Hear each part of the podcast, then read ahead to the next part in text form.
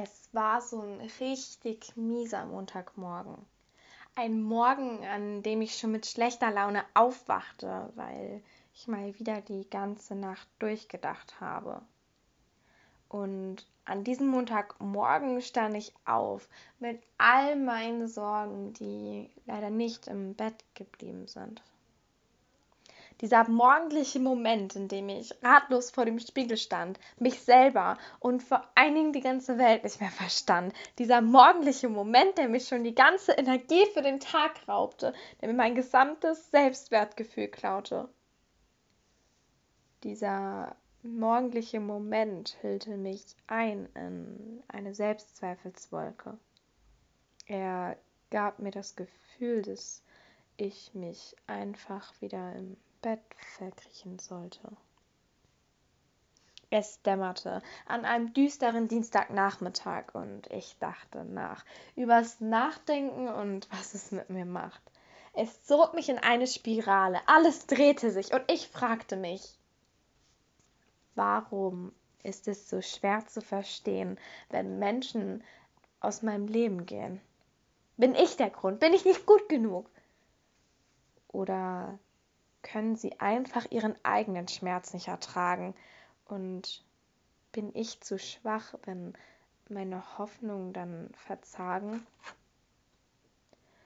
Am Mittwoch um Mitternacht hielten mich die Gedanken an unsere Erde wach. Verrückt, was Weltschmerz so mit mir macht. Das Leid der anderen zu spüren, zu fühlen, was sie empfinden. Manchmal wollte ich mich dem Ganzen echt gern entwinden.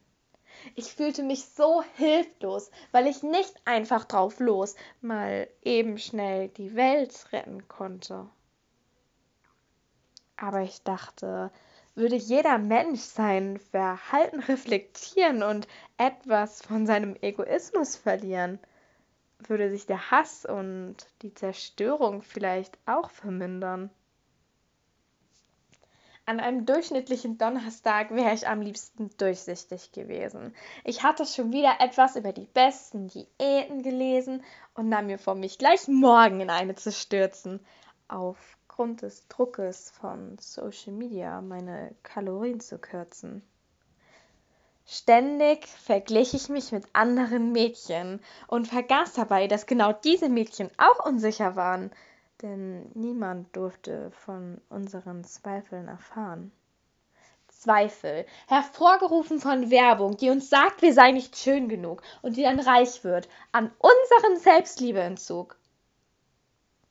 Aber wer bestimmt denn eigentlich, was schön ist und was nicht? Ob es richtig ist, was für Kleidung man trägt oder wie man sein Leben lebt? Am Freitag fühlte ich mich fehlerhaft, obwohl ich immer fieberhaft versuchte, Fehler zu vermeiden.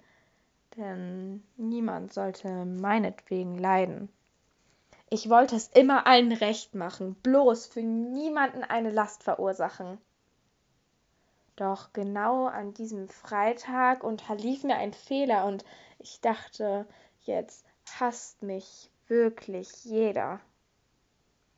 Und im Endeffekt nahm ich mir meinen Fehler übler als sonst jemand. Denn fehlerlos ist absolut niemand. Und trotzdem erwartete ich von mir allein, perfekt zu sein. Obwohl perfekt ja auch nur eine subjektive Vorstellung ist. Heute ist Samstag und die Sonne scheint. Ich stehe auf und ziehe an, was mir gefällt, gespannt darauf, was die Welt für mich bereithält. Draußen begrüßt mich der warme Sonnenschein. Endlich kann ich glücklich sein. Und auch wenn der Sonntag nicht ganz so sonnig wird, ich mich fühle, als hätte ich mich mal wieder verirrt weiß ich, dass es wieder bergauf geht, dass Dunkelheit vergeht. Ich weiß nun, dass jeder Mensch auf seine eigene Weise perfekt ist und dass ich gut genug bin, genauso wie du es bist.